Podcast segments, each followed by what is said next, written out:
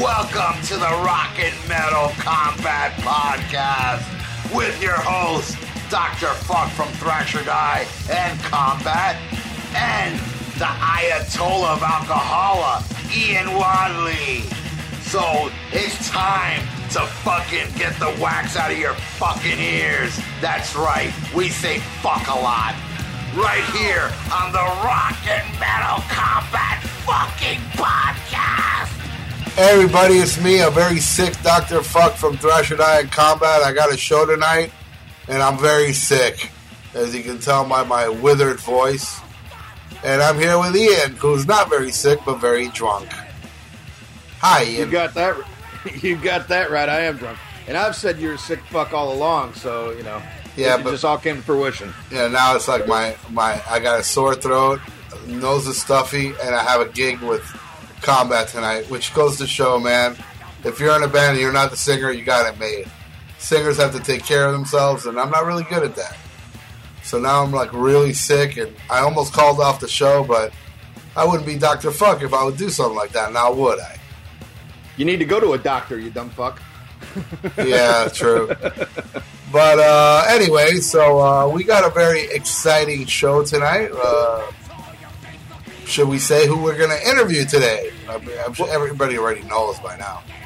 Yeah, uh, it's pretty awesome. We're gonna have Ron Keel calling in later in the episode, and uh, very excited about that. So's the audience because we got uh, got a lot of questions the fans want to hear answered, and uh, I can't wait to talk to Ron. But first off, uh, we got to talk about current events. We got to talk about what's going on in the world of rock and metal.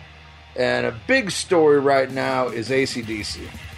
Of course, you got Malcolm Young is out of the band. He's suffering from dementia. Uh, and that's a big, you know, kick in the ball. I mean, if you're a real ACDC fan, you know that he's, you know, he's really part of the backbone, you know, just as important as Angus or Bon was or, or Brian Johnson is or, you know, Cliff or Phil or anybody for that matter. But Malcolm wrote a lot and is super solid uh, rhythm guitar player. And, you know, it's very sad to see what's happening to him.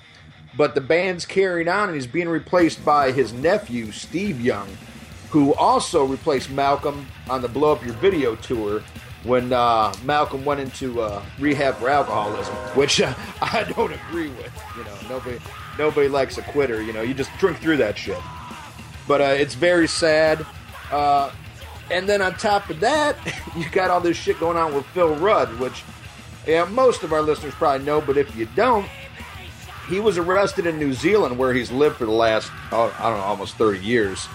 Uh, but for he was arrested for methamphetamine possession, uh, marijuana possession, and most importantly, uh, he was accused of hiring two men to commit a murder.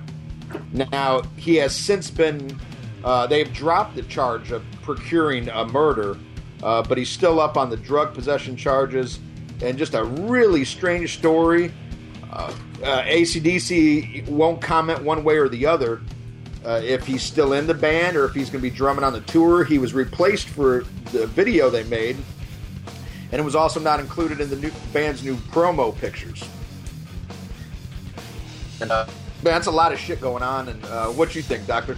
Yeah, uh, first of all, Malcolm Young to me is extremely depressing. Uh, he was like, to me, he uh, I, I've read that Malcolm Young was pretty much the riff master, the guy that came up with all the riffs, to uh, even more than Angus. You know, he was the main songwriter. He's the guy that started the band.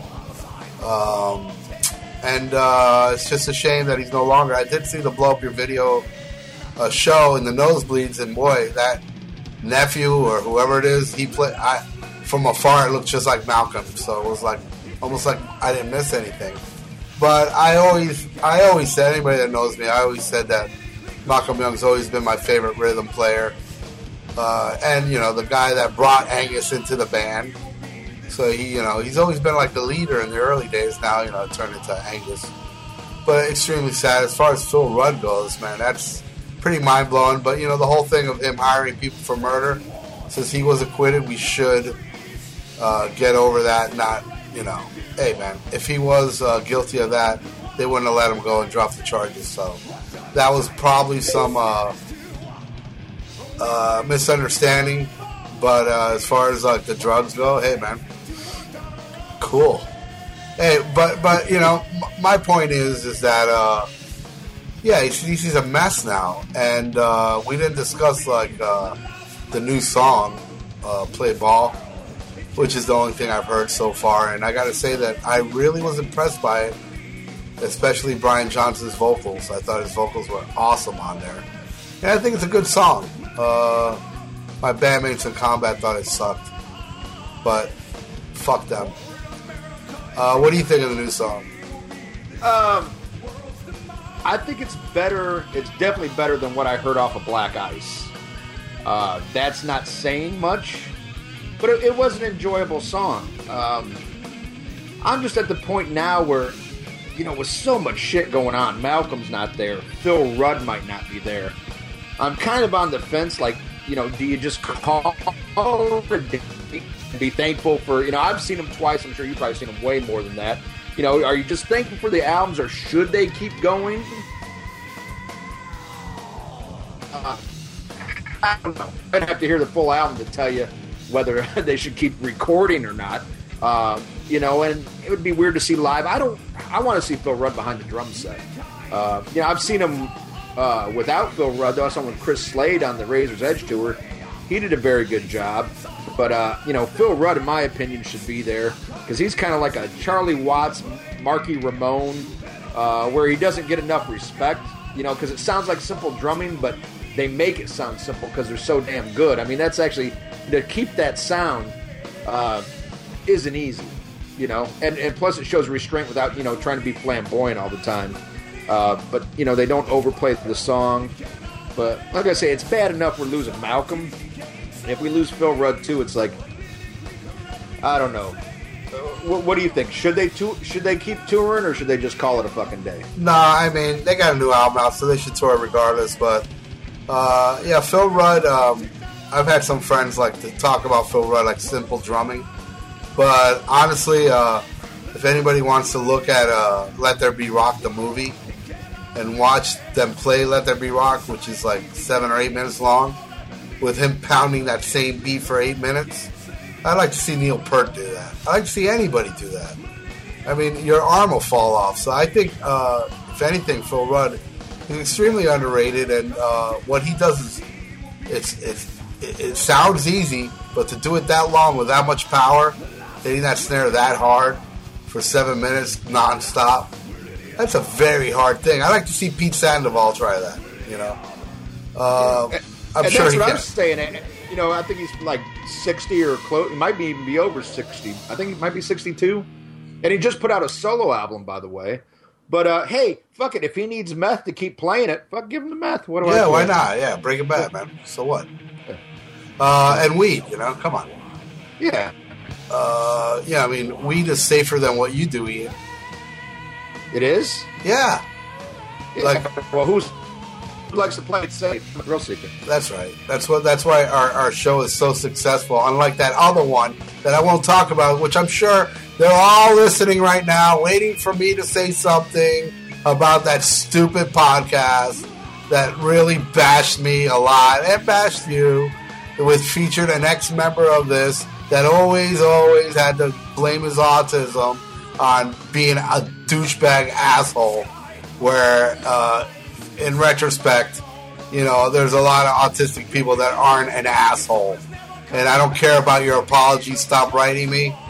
And uh, screw you and screw your stupid show. And, and, and now, now they changed the name of the show, which uh, is an acronym of all four members.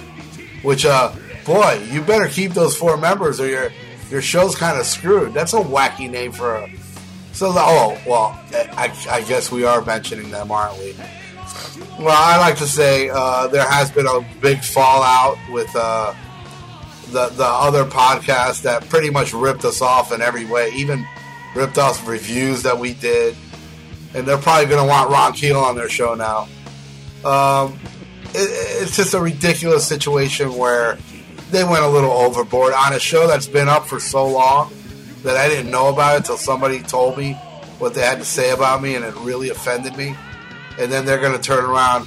First, he turns around and says, "Well, you goof on me," which is a lie. I never goofed on him. And then he changes his tune after that, which he's very good at changing his tune. Um, I'm never going to forgive you, dude, so give it up. And I will never be on your crappy show. I won't even listen to it. Screw you guys. So that's what I got to say about that. Anyway, uh, Ron Keel's going to be calling in a little bit. So, uh, you excited about that, Ian? Yeah, I'm very excited, and I know our audience is excited because, uh, like I said, we put it up on the on the Facebook page. You know, tell us your questions, and I got your all's names. I got your questions. Uh, if I do forget anybody or if I mispronounce somebody's name, uh, you're just gonna have to deal with that shit because I drink a lot. Uh, but I'm gonna do the best I can to mention everybody and to get all the questions in. And uh, very excited to have our first uh, real celebrity interview. You know, not no offense, Gordon, but uh, this you know real uh, real rock star here, and it's not to be our last. We got some we got some good ones coming up too, but uh, I say we go right now and talk to Mr. Ron Keel. I say we do that. Yes, let's go back. Let's go into the Ron Keel interview. All right, here we are, uh, me and Ian, and we are very, very, very happy and honored to have on the show this week none other than Ron Keel. How you doing, Ron?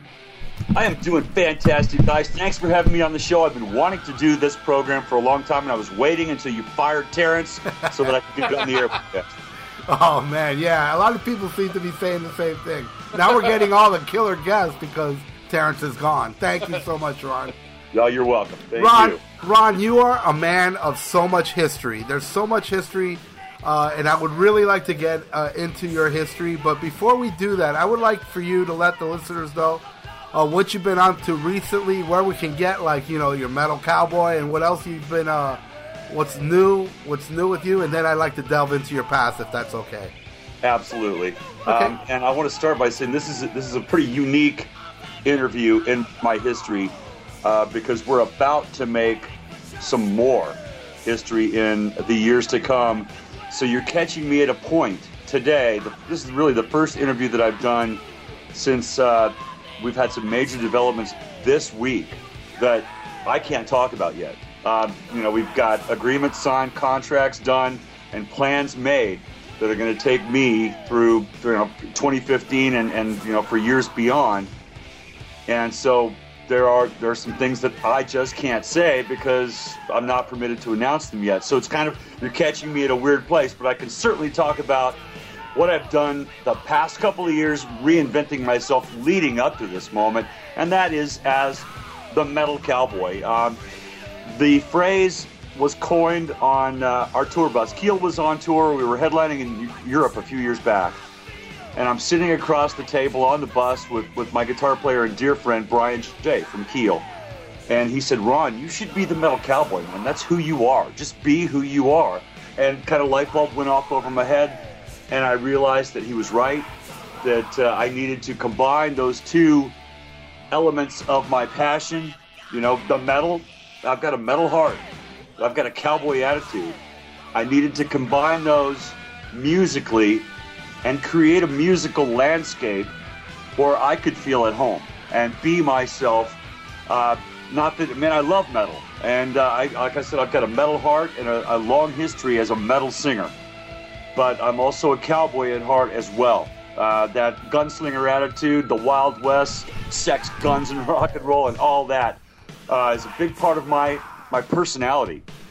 So once I made that decision right there and there on the bus with Brian and the guys in Keel, I made that decision, the music, the musical direction started to come to me. I knew that I was going to have to combine my love of arena rock and metal and screaming vocals and screaming guitars and thunderous drums and anthem choruses with that cowboy mentality and some of the songwriting finesse, if you will, that I learned from being a country music artist for the last 20 years. So, I uh, started writing songs for my new Metal Cowboy release, which was released simultaneously this year, 2014, with my autobiography, Even Keel, Life on the Streets of Rock and Roll. So both pieces, the book and the new CD, are very autobiographical.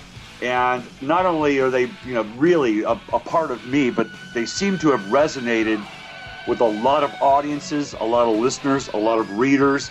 I think uh, fans know me and understand me more now than they ever have. And, you know, some are going to like it and some aren't.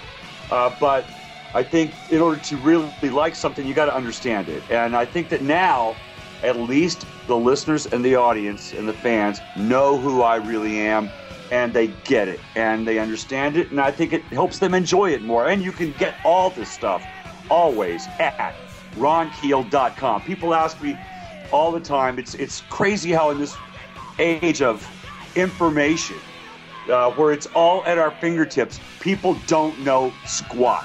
Uh, I got I, just this morning. a guy says, "Man, I, I can't get you. How do I get your book? You know, I don't know how to get your book." They send me a Facebook message. It's two clicks away, man. Go ronkeel.com, click on the book cover. I mean, it's, it's that simple.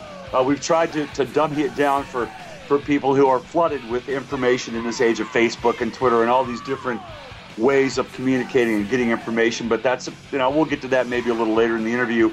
Part of the problem with the entertainment industry and the music industry in general is this uh, disinformation or scattering or diluting of information to where people don't know anything anymore. I mean, they you know everything's right there in front of them, and it, it's it's invisible. Right. So so so uh, you can also get Metal Cowboy on your um, on your website as well, right? RonKeel.com. You can get uh, everything that I do: my music, my radio show, the the uh, keys to world peace. There's a cure for cancer on there. It's all Wow. there, man. Keel.com. awesome. That is All right, awesome. all right, all right. Do you have a cure for herpes? Ex- absolutely. Go to ronkeel.com. Yeah. Sweet. And there's Sweet. this little Oh. thi- there's a little button that says herpes. You just click on that, right? All right, all right, It's all there. It's all all there. Really. all right. Ralph's Ralph's mom thanks you right Oh, now. wow. hey, hey, hey.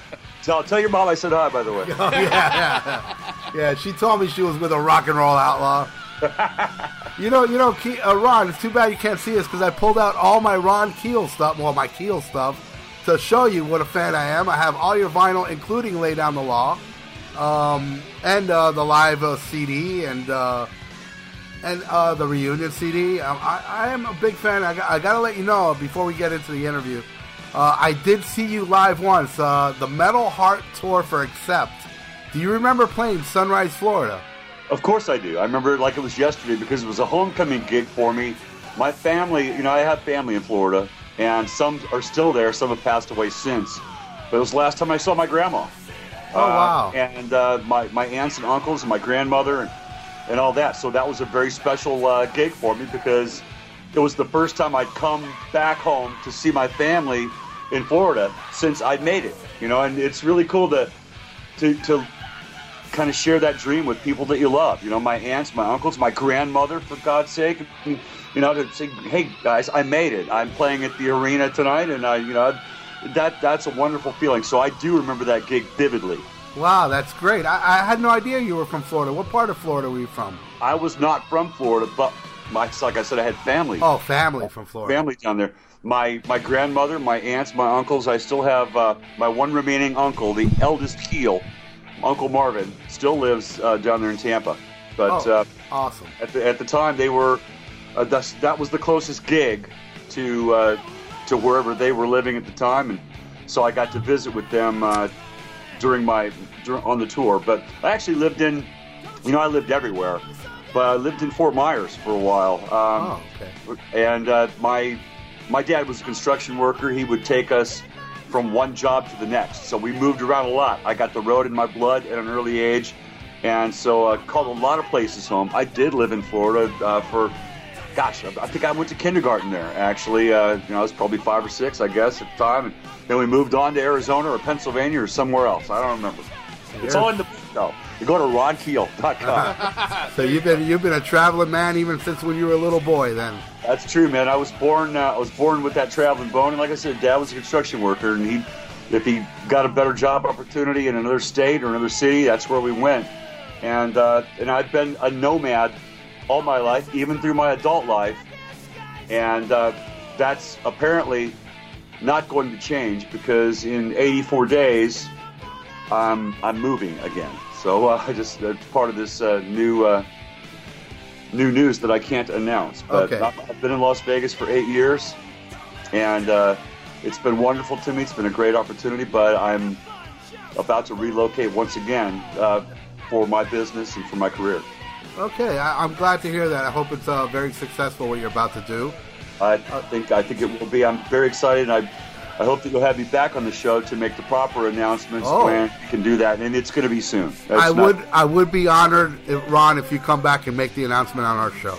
absolutely. That would be great. Okay, uh, Ron, if you don't mind, let's go back, way back when you first got into my radar, and uh, that was all the way back with Steeler.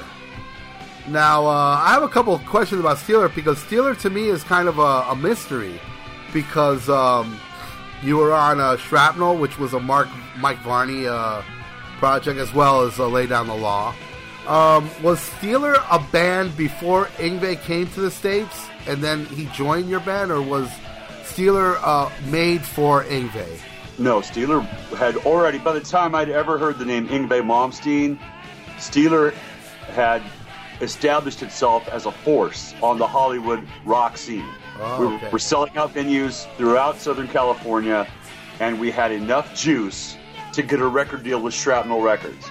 And Mike recommended Yngwie for the guitar position, and I, I chose him because I thought he was the best guitar player in the world. But no, he joined my band. Oh, okay. That's what I, I, I kind of like figured that. I felt like Steeler was maybe some uh, Mike discovered, and then he he recommended Yngwie. So that's exactly what happened, right?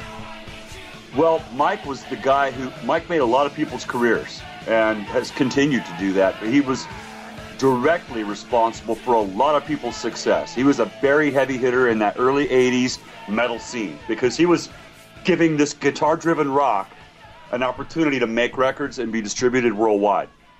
So there's a long list of guys, you know, from Paul Gilbert, you know, and on, on down that uh, their their careers started with Mike Varney on those U.S. metal compilation albums that he was doing. He was writing for Guitar Player magazine. So if you got mentioned in Mike Varney's art, uh, column in Guitar Player magazine, it was a huge feather in your cap or a notch on your barrel, so to speak. So of course, every metal and hard rock artist or musician on the planet sent their stuff to Mike Varney. It was just part of the deal. Uh, you, you know, you, that's that's the funnel that we're going to have to go through because everybody sent him whatever their demo or their CD or we didn't have CDs back then. I sent him a 45 of Steelers' debut single "Cold Day in Hell," featuring the original Steeler lineup, and of course, we were getting a lot of attention with that single overseas. We were in Kerrang! magazine. We were we had a stellar review from Geoff Barton, who was a very influential British journalist uh, in Sounds magazine, which really launched Steeler's career. We were getting airplay in Los Angeles at a time when radio was not playing hard rock and metal. Uh, we were selling out all of the, the major venues, the Whisky, the Troubadour, in, in Hollywood. So we were uh, we were on everybody's radar. So uh, we released a single, and I sent it to Mike, and we became friends, and the rest is history. And we're still friends. Uh, I speak to him regularly, still here 30, uh, 31 years later. Um, and he's he's been instrumental in my career and a wonderful man and and uh, certainly a huge help to, to to me and a lot of other people. So that's how it happened. I went to uh, Mike Mike. I went to Mike's house on New Year's Day, 1983, the first day of the year. I was in San Francisco vacationing and you know for New Year's Eve, and then he lived about you know 80 miles away. So I drove up to Mike's apartment. We sat there, and he's got walls and mountains of cassettes. I mean, just walls of cassette tapes that everybody in the planet is in. So we started listening to guitar players, and they all sounded the same, sounded like a bunch of noodles. I mean, they all sounded like Van Halen clones that without that, you know, without that special magical quality that Edward and Randy had. Uh, everybody was emulating that tapping and sweeping style and all that. But uh, I heard Yngwie's demo, and it was quite obvious that he was the best guitar player on the planet. I said, I want this guy. So uh, we called him right then and there. Mike and I called him, and he's in Stockholm, Sweden. And we begun discussions to get him to America to to record the album with Steeler. He did the album in nine shows, and then moved on to join Alcatraz with Graham Bonnet. Okay, and that and uh, so he lasted what roughly about a year in Steeler. Uh, Four months, one Four album, nine shows. And there was more Steeler re- releases after he left, correct? No, Oh no, okay, because that's No. the only one I have. But there, No, but you yeah. guys did continue after you left for a little while, right? the Steeler album was released in uh, September of '83, and yes, I kept the band going. I wasn't going to let Yngwie stop me, Right. but it was done. Steeler was over when Yngwie quit, um, because it gave us uh, uh, an aura of instability. None of the major labels were going to sign a band that was that unstable because we had a revolving door of musicians. It was uh, so it made sense to uh, to pull the plug on that in March of '84, about what six months after the album came out, and uh, I pulled the plug on Steeler, put a band together, and called it Keel. And the rest is history. Within months, we were in the studio making "Lay Down the Law." By the time Keel had been together six months, we were already signed to our first major label recording contract and in the studio with Gene Simmons, producing our major label debut, "The Right to Rock." Yeah, that's that's what I wanted to get into. But before we do, I want to tell you that I am a huge, huge fan of Lay Down the Law, um, especially Tonight You're Mine and and uh, Princess of Illusion. These are just outstanding songs on this album. Thanks, Uh, man. Well, we redid Tonight You're Mine on the Right to Rock album with a different title, You're the Victim, I'm the Crime. It's the I- same yeah. song. Yes. Gene just wanted to change the title. And, you know, we still do that live. I mean, we'll oftentimes, if we have a long enough showtime, if we're headlining especially, we'll end the show with You're the Victim or Tonight You're Mine, whatever you, whichever title That you that, that song on. just rules. It And- does, man. It's a great showstopper. We'll do. We'll come out for the encore and do "Right to Rock," uh, "Tears of Fire," "Right to Rock," and then end with "You're the Victim" and just beat them over the face with it. It's it's it's a, a great tune to, that we still enjoy playing in concert. And, and you, I'm sure you still do Speed Demon as well, right? You got to do Speed Demon, man. You can't have a Keel show without Speed Demon. Which is also on the Right to Rock as well as uh, Lay That's Down the. Law. Uh, now, now, uh, yeah, okay. Uh, just, Ian, just, just a second, Ralph. Yeah. Um, I just want to say uh, this is Ian, by the way. Ron, it's it's a pleasure to talk to you. Uh, we put it out on our Facebook page that we were talking to you, and we got an overwhelming response. We said, "What do you want to ask Ron?" And we got so many questions for you, and I'm going to try to keep them in the same timeline. And uh, Chris Bazemore and Justin Childers wanted to know what was it like to record with Yngwie, and could you understand a fucking word he was saying? Um, yeah, well, he spoke English. Really? Uh, we just didn't speak the same language, if you know Right. what I mean. Um, Right. I did not record with Yngwie. Um, he was waiting on his green card. We could not cut his guitar tracks until he was a he had the legal right to work in America. We had to keep things above board, and you had to have a green card in order to execute a contract in America and record on an album.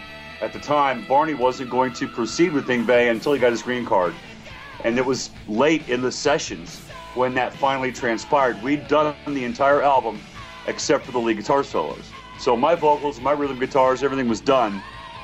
By the time Yngwie hit the studio, he went in and did the the lead guitars last. So I didn't actually get to record with him, and uh, I did have some some input on what I wanted to hear on the songs. It was my band after all, but it was. Um, Varney was producing the record, and when somebody's producing an album, he's in charge. That's the way it's got to be. Like Gene Simmons produced The Right to Rock, Varney produced the Steeler album, and uh, so I didn't actually have a whole lot of interaction with him. By that time, things had already pretty much gone south, but we were already up to our necks, and we had a record deal. We were making an album. It was not. I mean, yeah, things had already gone south. We already knew it wasn't going to work out at that time. And by the time the album came out in September of '83, nobody on the album was still in the band but me. oh wow, Wow. Rik Fox and Mark Edwards were out. Yes, they were gone. So let me ask you, uh, on the Steeler album, is that all you on rhythm guitar? No, Yngwie did some rhythms as well. You can tell he's got he's playing a strat with a lot of vibrato. Those rhythms are Yngwie. I mean, the uh, the heavy Les Paul crunchy uh, metal guitar stuff uh, is is me, but the anything with a strat and some vibrato on it, that's Yngwie. Oh, okay, no, that's interesting.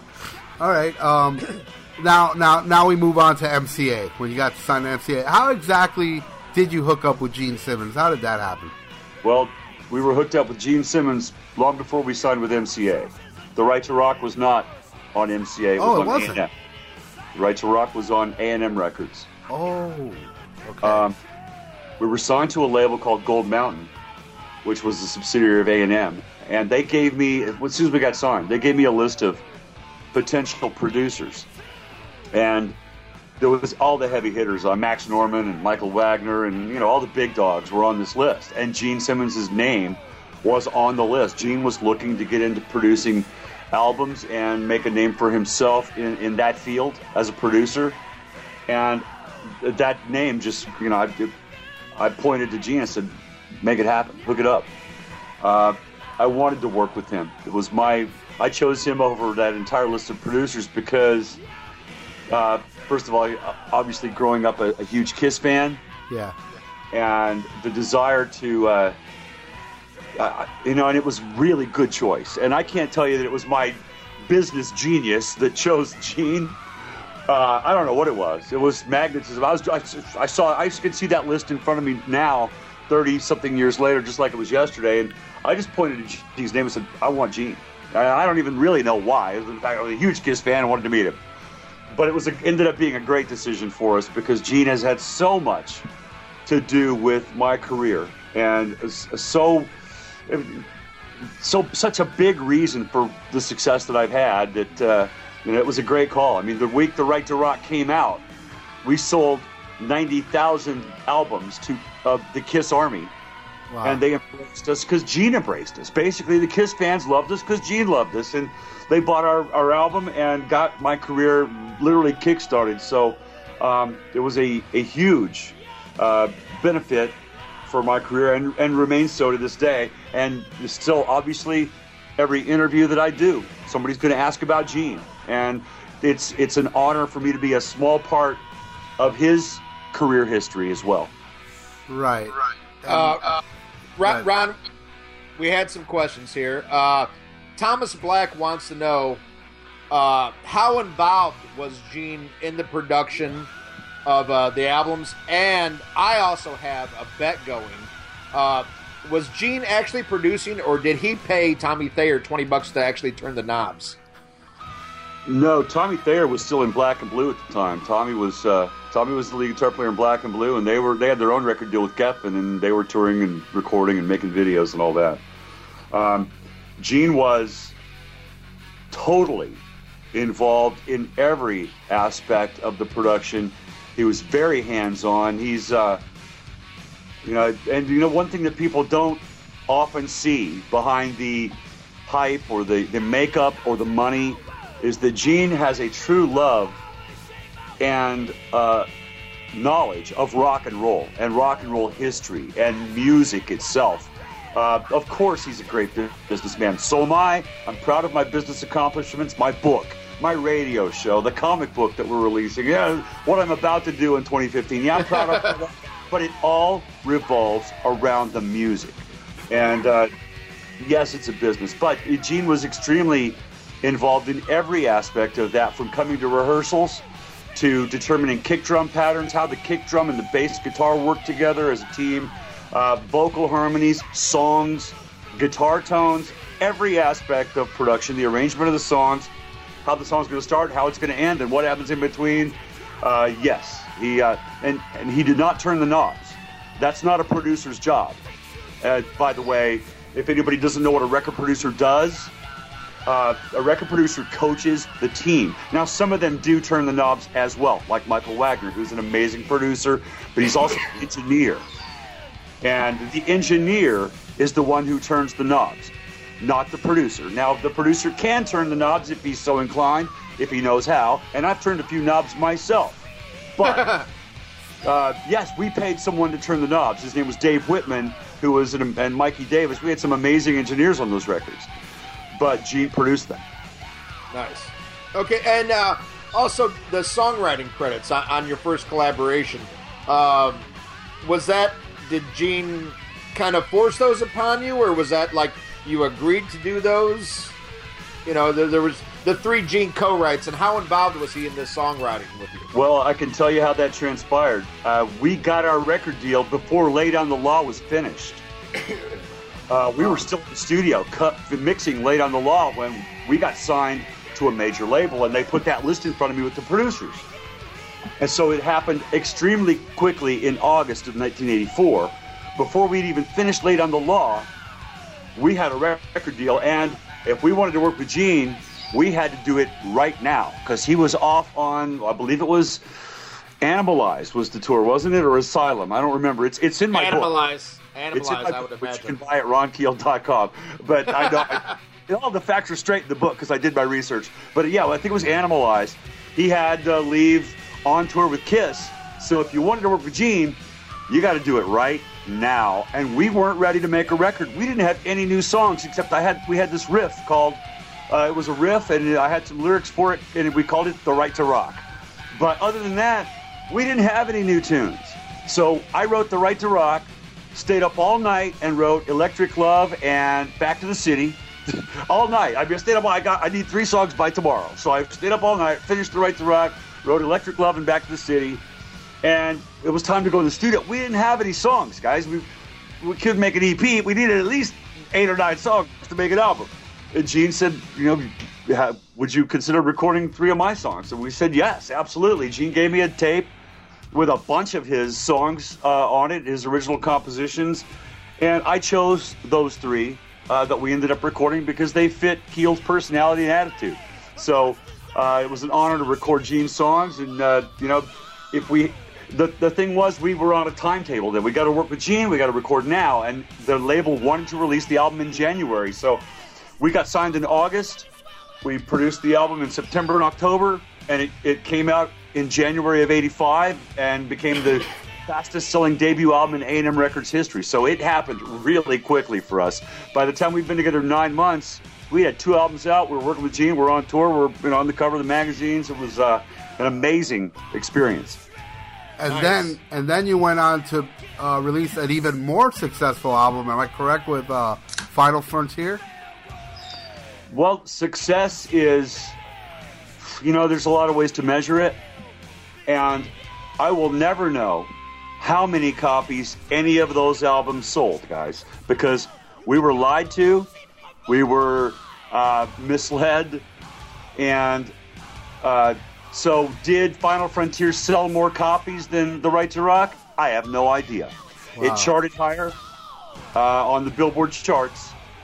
Uh, but uh, it was, for all intents and purposes, yes, uh, our first, you know, our first world tour, um, and it was at, at least as successful as the Right to Rock, if not more successful in a lot of ways.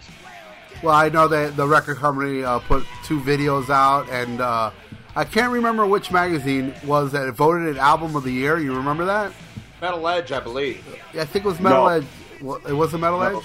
No, Keel was voted best new band unanimously by Circus, Hit Parader, and Metal Edge, all in '86. We were, I'm not sure about the best album awards. I don't recall that, and I don't have any of that in my archives or scrapbooks. But I do have the best new band awards. Wow. And uh, let me tell you something. When I saw you at Sunrise, you guys were very hungry, very energetic. It was like, it was an experience seeing Keel back then. You guys were wild on stage. It was like, We were. uh, like, like wild animals let out of a cage. You guys were just all over the stage. It was a very, very energetic and killer show you guys put on. Yeah, that was something that we, we prided ourselves upon, and that was something that I invented the band to be was athletic, energetic, and to uh, to be more physical than the other bands. I mean, just to, to and we we, we were uh, we were athletes, and it took its toll on us. Now we're a little older, and we've got you know, you know there's some there's some repercussions, just like an ex football player. I mean, after they retire and they get into their 40s and 50s, they're they're going to feel those wounds and battle scars and aches and pains. And but back then we didn't hold anything back. Now we uh, and we still we still have a lot of energy on stage. I would even now. I mean, Keel uh, shares the bill with um, some great bands. We just did uh, M3 Festival with Queensryche and Stryper and uh, Sebastian Bach and a lot of our other contemporaries, and I'm I'm absolutely proud that uh, we can hold our own and, and then some uh, in terms of our our energy on stage at this age, at this stage in our career. So yeah, we still bring that. The choreographed moves, the fists in the headbanging, the screaming, you know, it's all there. And uh, back then, it, uh, back then it was really over the top. It'd be, we, we, it was, it, and that was from training. We literally trained from noon to midnight every day. We would rehearse. We'd run the show three times, and then we'd play basketball, band against crew. And you know, Oh, it wow. really, we lift weights, and you know, we really we did a lot of partying. Man, we did a lot of drinking. We did a lot of uh, other substances as well. But we we were in shape. Well, you did that after the show, correct? no, Oh, it was before. shit, no, man. All day, all night. Man, could have fooled me, man. I mean, to be Dude. drinking and be that energetic, that's pretty impressive. Well, yeah. I mean, uh, that was that was our job. Nothing was going to get in the way of that. I don't know that we were ever impaired on stage. Um, Well, but uh, you know that we did have a good time, but uh, we weren't impaired. We weren't we weren't shit faced. We were partying though. I mean, Well- there's a difference. yeah. Well, Ron, I got uh, some personal. Uh, I wonder if you can give me a little personal advice. I myself am a singer in a band, and uh, I've been singing in a band for about seven years now. And tonight I'm doing a gig, and this is the first time ever I'm doing a gig where I actually have a cold. And I had a really bad sore throat last night, which I kind of got okay. Has this ever happened to you? I'm sure this has happened to you, right? Yeah, well, it happens to everybody. I mean, if you're going to sing for 30 something years, you're going to go through every adverse circumstance from climate to, to your health and the weather and the, the humidity and the lack thereof. The, um, the fact that you're on the radio talking Yeah. right now and should be resting your pipes, gargling with salt water, drink a little whiskey. Uh, uh, whiskey and cigarettes always works for me. Oh, but um, the one thing is, what you've got to know, and this is the first thing I tell all of my voice students.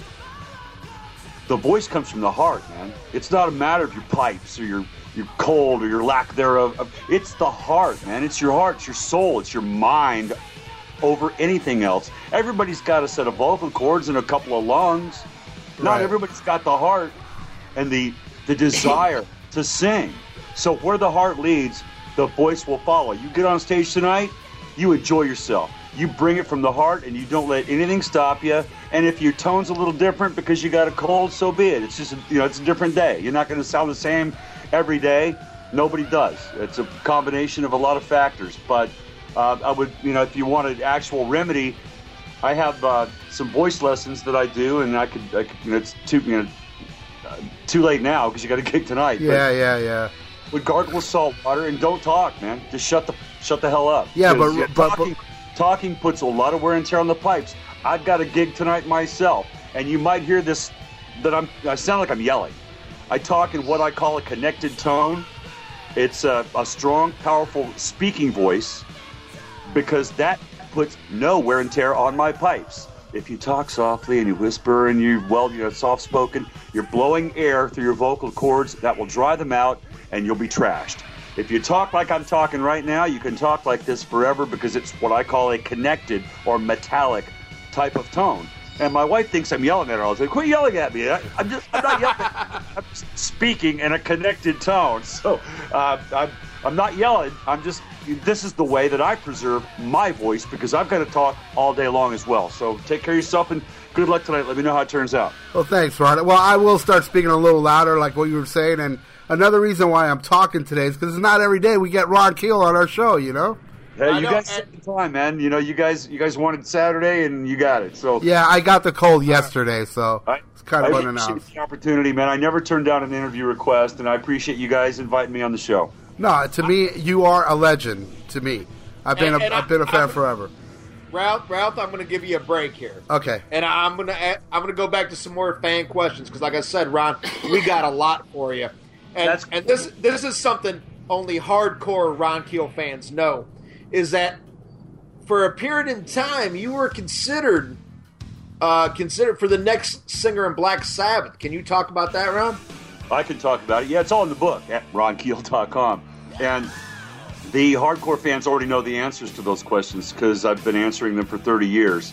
I was not considered, I was in the band for three days in March of 1984. I have a contract to prove it. And Tony wrote about it in his book, but it wasn't entirely correct. Um, and uh, it was an amazing experience to be considered.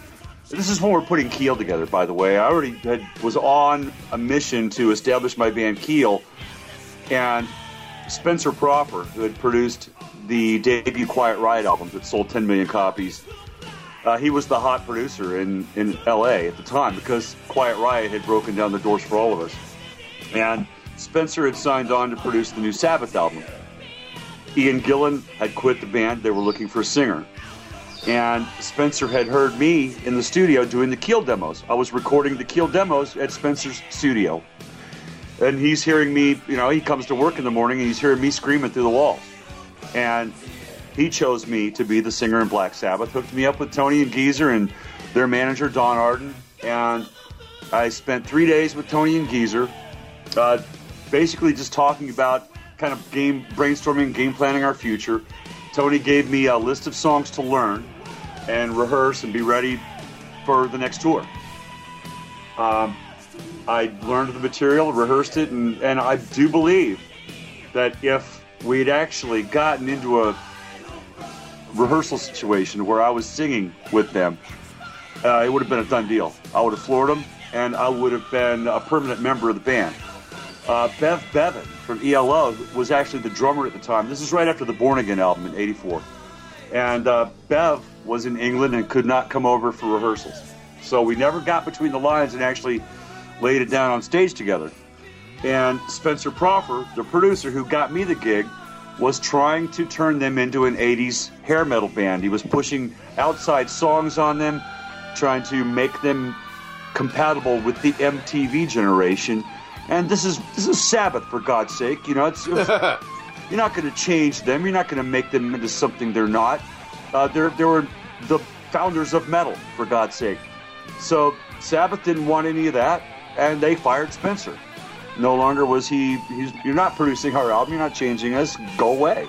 And when and I got caught in the crossfire because Spencer had gotten me the gig. So when they fired Spencer, my deal went south as well, and I never never ended up recording or touring with them. And that's pretty much in a nutshell my Black Sabbath history. Now, something I do want to do, and this is the first time I've mentioned this in an interview because I've just now uh, formulated a plan to try and do this, but I would like to do a Black Sabbath tribute album and cut those songs that I rehearsed for, for the gig, you know, Neon Knights and you know the Dio stuff, the Ozzy stuff, uh, and find a great Black Sabbath tribute band to cut the tracks, put my voice on it, and kind of this is what I would have sounded like if I'd gotten the gig or if I'd stayed with Sabbath uh, and call it Ron Keel, the Sabbath Sessions. You know, so that's a project that I'd like to pursue at some time in the future. No, Nice. That's Uh, great. Um, uh, Ron, what songs uh, did you learn for those sessions? Uh, did they ask you to sing on? Was it a mixture of the Ronnie and the and the Ozzy years? Was there any Ian Gillan songs? Or? Yeah, there was all, all of the above. Yep. Oh, Um, nice. There was uh, all of the above. It was, you know, the, I, of course you got to play the hits, War Pigs and Paranoid, and you know, Sweet Leaf and all that. And I know that the opening song was Neon Knights. Um, a lot of the lot of the Dio stuff. A couple of songs from the Gillan album. Um, I wish I still had that list. It was in Tony's handwriting too. You know. Oh he- wow. he hand wrote a list. He said, "These are the songs for the, the tour.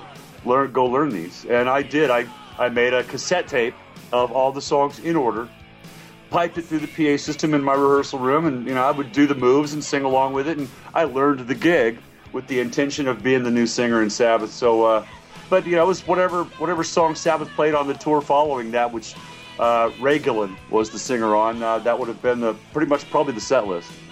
Oh, so so this tour that they were planning was this before uh, you guys would cut an album like the Seven Star, or were they going to do a tour and then cut the album? That's you know? correct. Oh, that's There- what it was. There would, there would have been a tour first. Yeah, that, uh, uh, that was my understanding at the time. Anyway, I, I was ready for anything, whatever uh, touring, recording, you know, whatever comes first, with the chicken or the egg. I don't care, man. Let's just cook. Right. And then we go on to the Keel album, the self-titled Keel album. uh, which was uh, the last uh, album, correct, on MCA?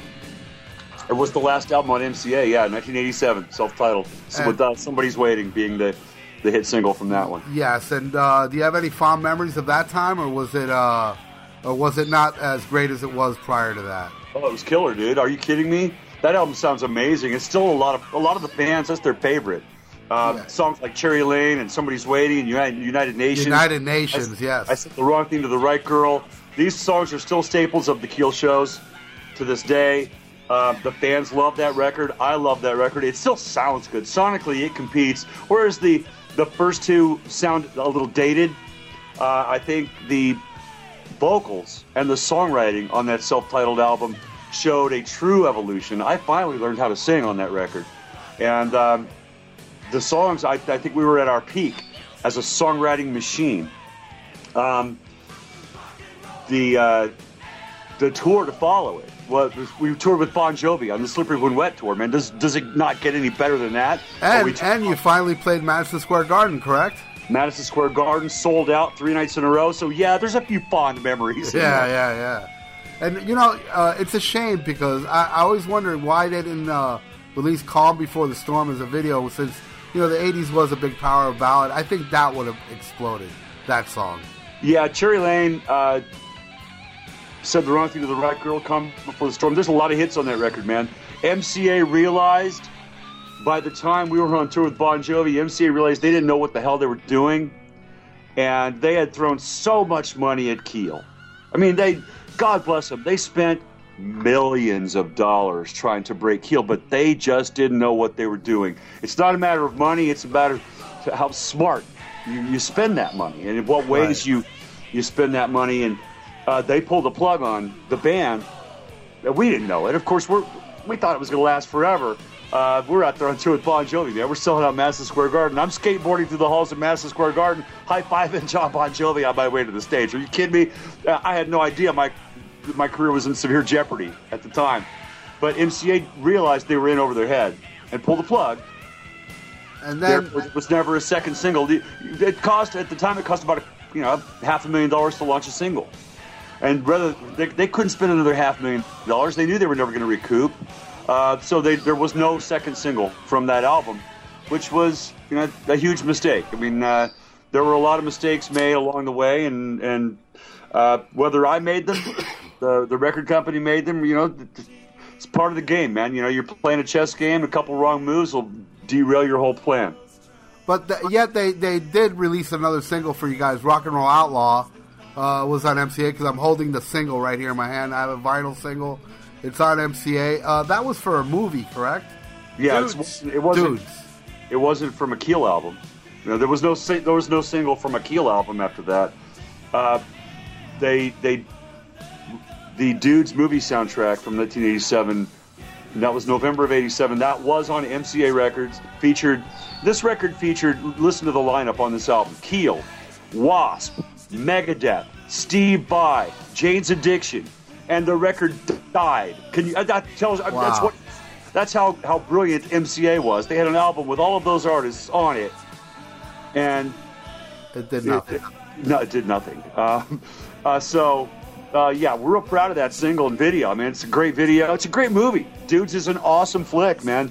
Uh, I don't even think it's available on, on DVD.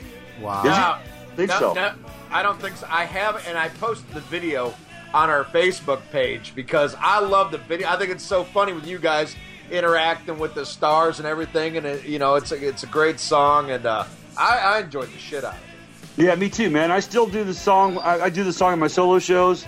I do the song in my uh, in the Keel shows. It's part of our history. We love it. It really was the first metal cowboy song. It was the first time when you can take those three bluesy chords, E, A, and B, and kind of you know it was a Rose Tattoo song. Of course, it's a cover, but that rock and roll outlaw and the video or get to dress up and wear cowboy hats and shoot guns and you know walk down the dirt roads you know in cowboy gear that was the original uh, it, it- conception of what would eventually become the metal cowboy which i am today That's awesome. And then after all that, you did delve into. Uh, you were solely into country music. After, uh, Well, I know you, you did do a band like an all girl band, correct? Fair game. Fair game. Fair Game was my post Keel project for three years. Yes. Okay, and then fr- and that was metal, correct? That was commercial hard rock, uh, like Keel. Uh, you know, metal is a strange term. Right. Uh, at, ti at one time, uh, what I thought was metal was you know Judas Priest and, and all that. Now what I'm hearing people call metal is, is is garbage. It's Cookie Monster vocals and sloppy music. It's just loud and fast crap. You know, it's, to me that's that's not metal. Metal was larger than life. It was Judas Priest. It was Maiden. It was uh, you know even bands like ACDC and Scorpions and Van Halen. To me, you know, because it, sounded metallic. Yeah. Uh, that was the original. That's how the term was coined in the the '60s with the song "Born to Be Wild." Heavy metal thunder was it was about a motorcycle, and I got the was, in my impression of the '70s was anything that sounded metallic was metal. Uh, anything that you know, so that's what people called it back then. I mean, it was acid rock. Sometimes was the term for it because it was fast and wild and, and all that. But uh, fair game. Getting back to your question, was very much Keel with chicks, and um, the thing was, I didn't want to just reinvent Keel with four new guys after the band had, you know, kind of splintered. Ferrari left the band, and it was dead when Ferrari left. It was never Keel without Marc. We continued on without him, and then Bryan left the band. Kenny left the band. It was just me and Dwain and some other guys. It wasn't Keel anymore. So Right. why keep going? I uh, wanted to make a new start, and so at that time, nobody, no rock frontman had ever fronted an all-girl band along the likes of Vixen. And I had worked with Lita Ford. Lita was a friend of mine, and still is a very dear friend of mine. Joan Jett uh, played on the Final Frontier album. Had a history with her. Um, I always loved chick rockers. I was I actually wrote a song for Vixen, the title track to their their second album, Rev It Up.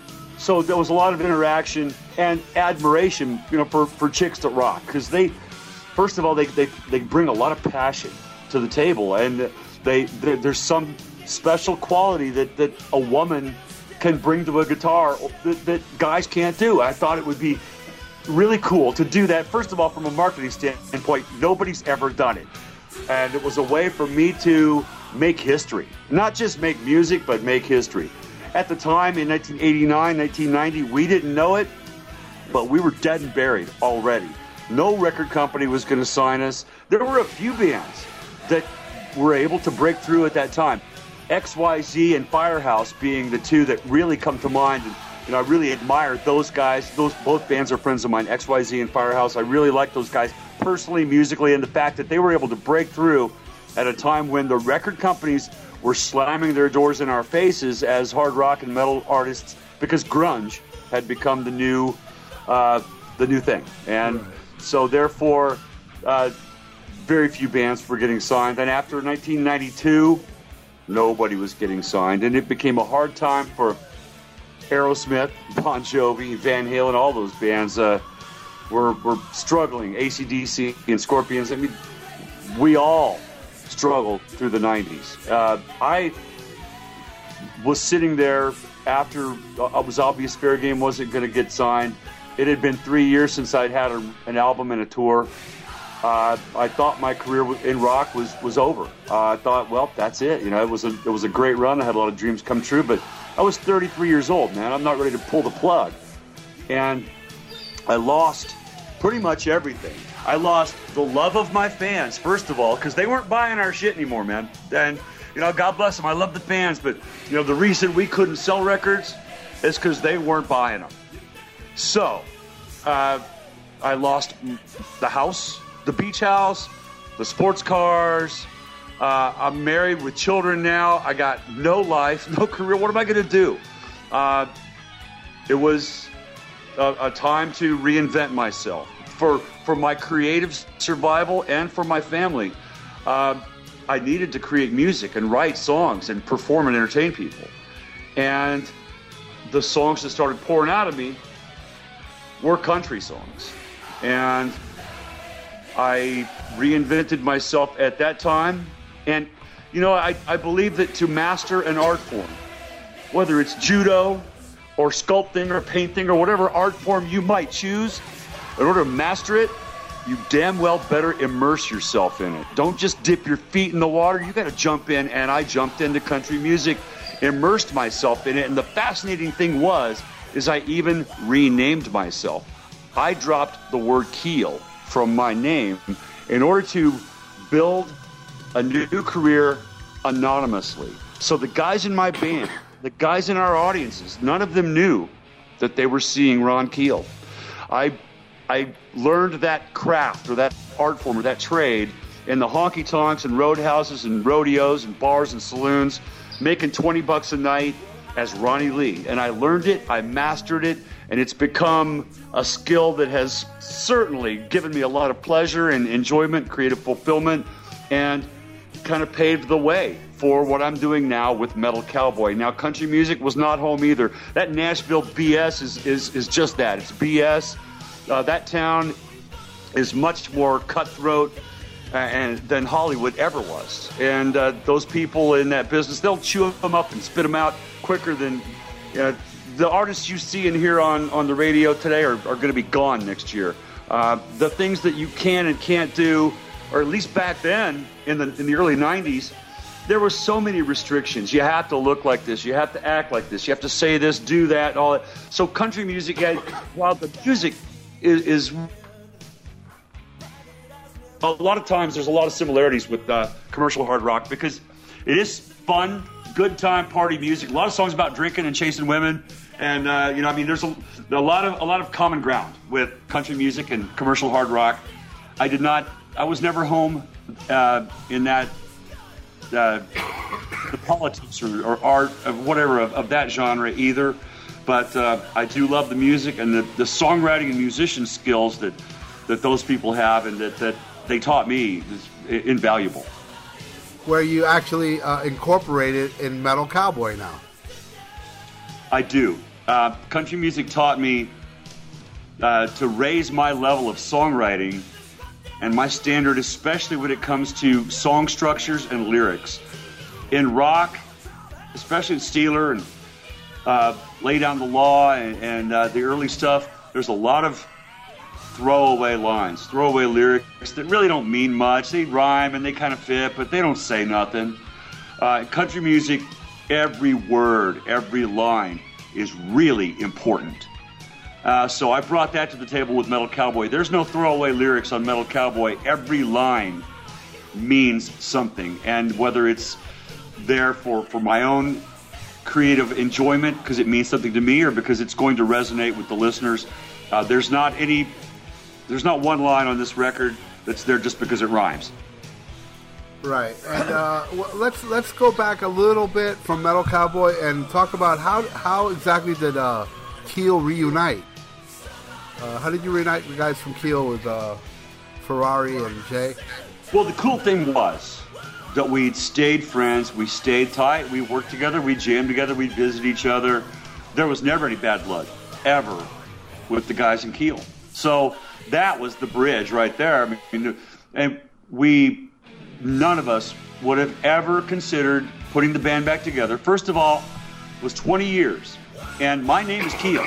I certainly had the right and certainly had some, some high dollar offers on the table to tour as Keel because I am Ron Keel. I refuse to do that without Marc, Bryan, and Dwain um, because it was a band and those guys are my brothers. So I'm really proud of that fact that I, I didn't just go out there and tour myself to death as Keel and grind it out. And you know, I, we waited for the right time. And in 2007, a festival by the name of Rocklahoma literally reignited the entire industry. Uh, when uh, Dave Winke, the promoter of Rocklahoma 2007, when he announced that he was going to put on a three-day festival concert event with Quiet Riot and Twisted Sister and all these other bands, everybody told him he was crazy. You're gonna you're gonna lose your ass. Uh, he he put on the event and it was a massive success. 100,000 people or some ridiculous figure. It put us all back on the map and it put us all back on the big stage. Uh, after that, of course, there, there were a lot of copycats and other festivals that followed suit. And it was coming up on our 25th anniversary, which would have been 2009. And Marc and Bryan and I and Dwain, we decided if we're ever going to do it, now's the time because we can do it right. We can get back out on the big stages where we belong at these major festivals and really put an exclamation point on our brotherhood, our friendship, our music, our fans, and our legacy. And uh, so we, we decided that we would put the band back together, some shows in 2009. That was the plan. Well, we we did. We did Rocklahoma that year. We did M3. We did the South Texas Rock Rock Festival, the Midwest Rock Fest. Some amazing festival appearances that year, and immediately, as soon as we started rehearsing, the song ideas started pouring out of us. Now we had no plan to create or release new music. That was not part of the deal. We're just going to play some shows and you know celebrate together our 25th anniversary with our, our each other and our fans. The the excitement and the energy that was generated at that time, the songs started pouring out of us, and all of a sudden we're sitting there with four or five tunes that were a, the foundation of what I consider our greatest work, which is the 2010 reunion album Streets of Rock and Roll. Great album. Thank you. I agree. Yes. Oh well, you know, you pretty much. Uh, I again, I can't thank you enough, Ron, for being on our show this week. Um, and you pretty much covered all the bases I wanted you to cover. And thank you so much for being cool enough to be on our show. And uh, I really uh, look forward to having you back on when you tell us the big announcement. Okay. Yeah. The the big announcement. Well, one thing that I have already announced is that I'm suspending my Streets of Rock and Roll radio show, which has been on the air for three, almost three years now, and we have 50 stations. Um, I'm, I'm really proud of what we've accomplished, and I appreciate all the fans, the listeners, the, the stations that have aired the show. But I've just reached an agreement now to to uh, go to move on to FM radio and actually host a daily show on a major FM station uh, in the Midwest, which uh, we're going to be uh, we're going to be reaching millions of people every day. So I'm really excited about that, and of course all the details that uh, about that and future announcements you can find them at ronkeel.com. Follow me on Twitter at Ron Keel, Facebook.com slash ronkeel. There will be a lot of big news in the weeks to come, and uh, look forward to sharing it with you guys on your show and all the fans that are listening. That's great, Ron. Thank you so much. You are uh, the second person we've had on our show, but to me, uh, the most special guest we've had so far. And uh, no sickness was going to help me uh, make me cancel this show. I had to talk to you. Well, I appreciate that, man. Have a good gig. Try and keep quiet. Gargle with some warm salt water, and uh, you know, a shot of whiskey never hurts me, man. okay, I'll, I'll, do that. I'll do that. I live on Miami Beach, so I could just walk down the street and get me some warm salt water. Oh yeah, there you go. I don't know about that, man. You might want to microwave some like some pure distilled water or something, you know. Just but add add salt to it. Thanks for having me on the show, guys. Best of luck. Keep it up. Thank you All so right. much, Ron. Uh, you take yeah. care, man. We'll we'll talk again. Okay. All right. Take All care, right. Ron. Thanks. Bye. Thanks. All right. So so that was our interview with Ron Keel, and uh, and uh, as always, uh, we're going to do pick of the week, and uh, I'm going to have Ian go first. What's your pick of the week, Ian? All right. My pick of the week. Uh, there's a lot of a lot of rattling this week in the metal world because Faith No More released a new song called Motherfucker, and a lot of fans are divided on it. Uh, myself, I'm a huge Faith No More fan, and I don't even know what to make of it. But I think that's good.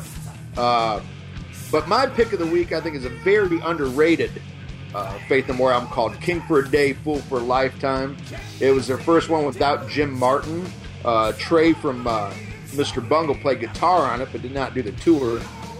Uh, but I think this album is just a fucking tour de force. It's all over the map, uh, style wise, uh, but everything is strong. I mean, I really, really cannot stress this album a lot. You know, everybody goes, you know, the. You know, the common fans always pick uh, Real Thing because it's got Epic on it, but more hardcore fans always point to Angel Dust. But I think this album is just as good as both of those, if not better in some ways. Uh, really love it. That is my pick of the week. And you know, I am not a Faith No More fan at all. but I do remember that album. And uh, whatever was the first single, I actually liked that song. Digging the grave. Was that the one where the, uh, Yeah. it's a video where a guy's jumping on a roof and running around? Yeah. it- No, no, Wasn't that it? no, no. That's from the next album. Oh, okay. No, that, that's from uh, yeah, where they're, they're recreating Vertigo. That's that's from uh, the last album that they put out, album of the year. Oh, okay. Well, I, I I dug that. Uh, my pick of the week, I'm going back to 1988. Uh, a band that should have been much bigger. Uh, they're called Violence, and uh, the album's called Eternal Nightmare. Uh, to me, they are, believe it or not, my favorite of all the San Francisco thrash bands. And Eternal Nightmare is my favorite of all the thrash metal albums that came out from San Francisco. So yes, I, I enjoy it more than Kill 'Em All and Bonded by Blood and uh, The Legacy and what have you. Which I do love all those albums as well. But I feel Violence was very underrated. Um, they had a singer where you either got it or you didn't. Uh, you either hated it or you worshipped it. Kind of like a you know the same like with King Diamond. You either love it or you hate it. Sean Killian was a very unique singer. I love that band, and I and I do not like at all Machine Head, which features two members of Violence now. That's become quite successful, but I was never into Machine Head, and uh, to me, Violence my pick of the week, and also their other album, Oppressing the Masses, and the Torture Tactics EP is also worth checking out. If you're a fan of thrash and you've never heard Eternal Nightmare, then you're not a fan of thrash until you hear it. So that's my pick of the week, Ian. Uh, Austin, I, I need to I need to check it out. I'm kind of like the opposite of you. Uh, not that I hate violence, but I, I love Machine Head. Um, and and I you know I've, I've listened to a little bit of violence, but it just didn't catch me. Not, not that I hate it, but. But I, I think it's something I, I need to check out again uh, because it does have such a you know it's held in such high esteem uh, by people you know love thrash. And uh, you know sometimes you get albums you know later on, and this this might be one that you know I'll give it another chance, another day in court. I might love it, but I'll I- definitely check it out. I highly recommend it. All right, another thing I want to talk about is the contest we have going right now. And that's where if you want a guest on this show, you can. There's only a few things you got to do. You got to have a USB mic that sounds good. You got to be able to get on Skype, but most importantly, you have to go on to iTunes and leave us a nice review and and you know or, or a crazy review. I want to go after the most creative, the one that makes me laugh, or I think like, wow, that guy put a lot of thought into that. you know, we're, we're going to check them all. This contest is going to run till the end of January, and we're going to pick a winner, and you are going to be a guest co-host on our show.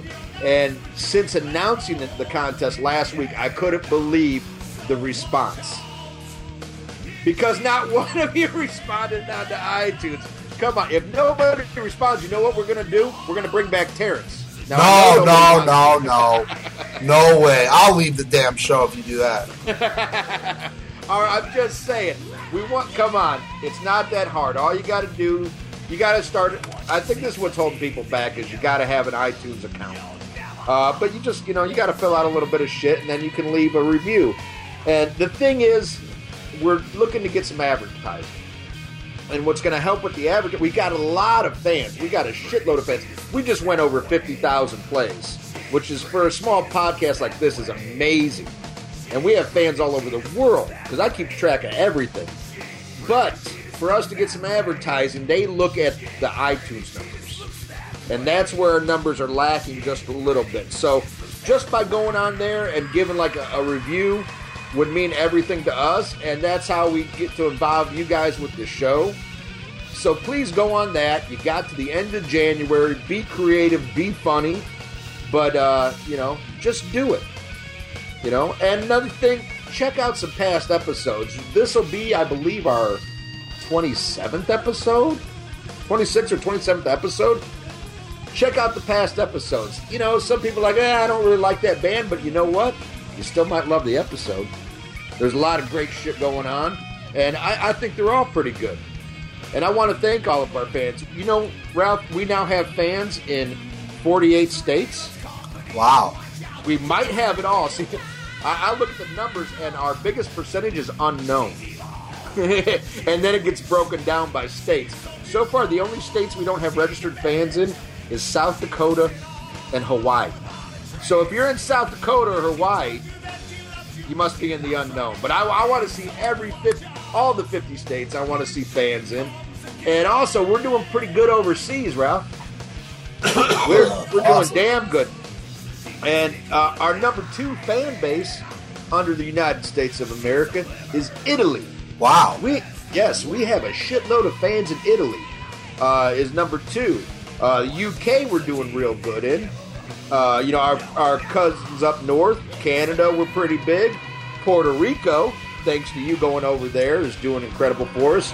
But uh, we have fans all over the globe. Russia, you know, you know, South America. it's amazing that people want to hear our bullshit in all these other countries, and I'm I'm thankful for it. I think that's fucking awesome. So, uh, you know, thanks for supporting the show, and you know, bring us to your country to do a live episode. You know, go go, go to your you know go to your leaders and say we need the podcast live here. You know, get your country to fly us there, and we'll do a, a live episode. Well, it depends. But- you know, I mean, there's some countries I don't want to go to, dude. You know? Yeah, but if if, if we got fans there, you know. Yeah, but the water, dude. Okay, and also for fan of the week, I would like to do Rodney Yoakum. Uh, Rodney's a great fan of the podcast. Oh, always, you know, he stays in touch with us on all the different Facebook pages. Always leaves nice comments on Podbean, and he has a radio show called Asylum on Friday nights, and I couldn't be more happy. I, I believe I could be wrong, but I believe it's all Kiss, and I, and, and that's awesome. That's awesome because this guy is a huge, huge Kiss fan, but he is just a music fan. Period, and uh, and I couldn't be more happy for him. You know, to see somebody do what we did. You know, just a fan start their own thing. You know, and that's what he's doing on his local radio station, doing his own thing, and uh, we need more people like that. You know. You know, fuck all the corporate bullshit. You know, this I want to hear music put out there by real fans, you know, what the common man wants to listen to. So I want to give a big shout out to Rodney. And uh, this week, I'd like to end the show with a special dedication to a friend of mine who passed away this week. Uh, very, very sad news that I got. Uh, I think I did have used this band as a pick of the week. They were a local band down here called Premonition. And their bass player, who was the nicest guy, man. This guy I never saw angry. I just saw him like a month and a half ago at a Raven show. And uh, he was just a solid bass player, a guy that loved music. I remember being at rehearsal and the singer would go, "Let's play, let's play Tormentor by Wasp," and he, he would throw up his arms in the air and go, "Yeah!" You know, he'd get so ecstatic just to play a Wasp, show, a Wasp song. The guy was the greatest, man. His name was Gorilla Kopish. I'm sorry if I'm pronouncing the last name wrong. I known him as Gorilla. We were we were pretty good friends, and uh, it's sad, man. He uh, passed away this week. He was on life support while I was in Puerto Rico, which I don't want to like make this a a joyous thing, but I, all I can say about Puerto Rico was like the greatest show I ever played. Uh, they treat us like gods over there, and you know, with uh, you know, I'm at the ultimate high for being in this band, Thrasher and I, You know, loved. We played two shows, and people loved us, and I was like in the greatest mood ever. And then I get the news that Gorilla's in life support, and knocked me down a few pegs. Then I come back home and I find out he passed away, and was I'm really bummed about it. So I'd like to end this show with a. I'd like to dedicate this show to uh, Gorilla from Premonition, and also tonight I'm playing a show of Combat. I'm sick as a dog, but you know what, man? I got to do it for Gorilla because tonight I'm going to dedicate the show to Gorilla as well. And I would like to end the show with a song from Premonition, the song that got me into Premonition. Um, this is a song I used to do a radio show back in the day, and uh, the guy that would play the CDs played this song, and I'm hearing this song in the background. I'm like, man, who the hell is that? And he goes, oh, it's a band called Premonition. And I was like, oh, where are they from? He was like, dude, they're from here. They're going to be playing this weekend at the Culture Room. Like, holy shit, you know? So this is a song that got me into them, and uh, I highly recommend anybody out there look into Premonition. They were great, solid, heavy metal band, and this song is called "We Are Metal."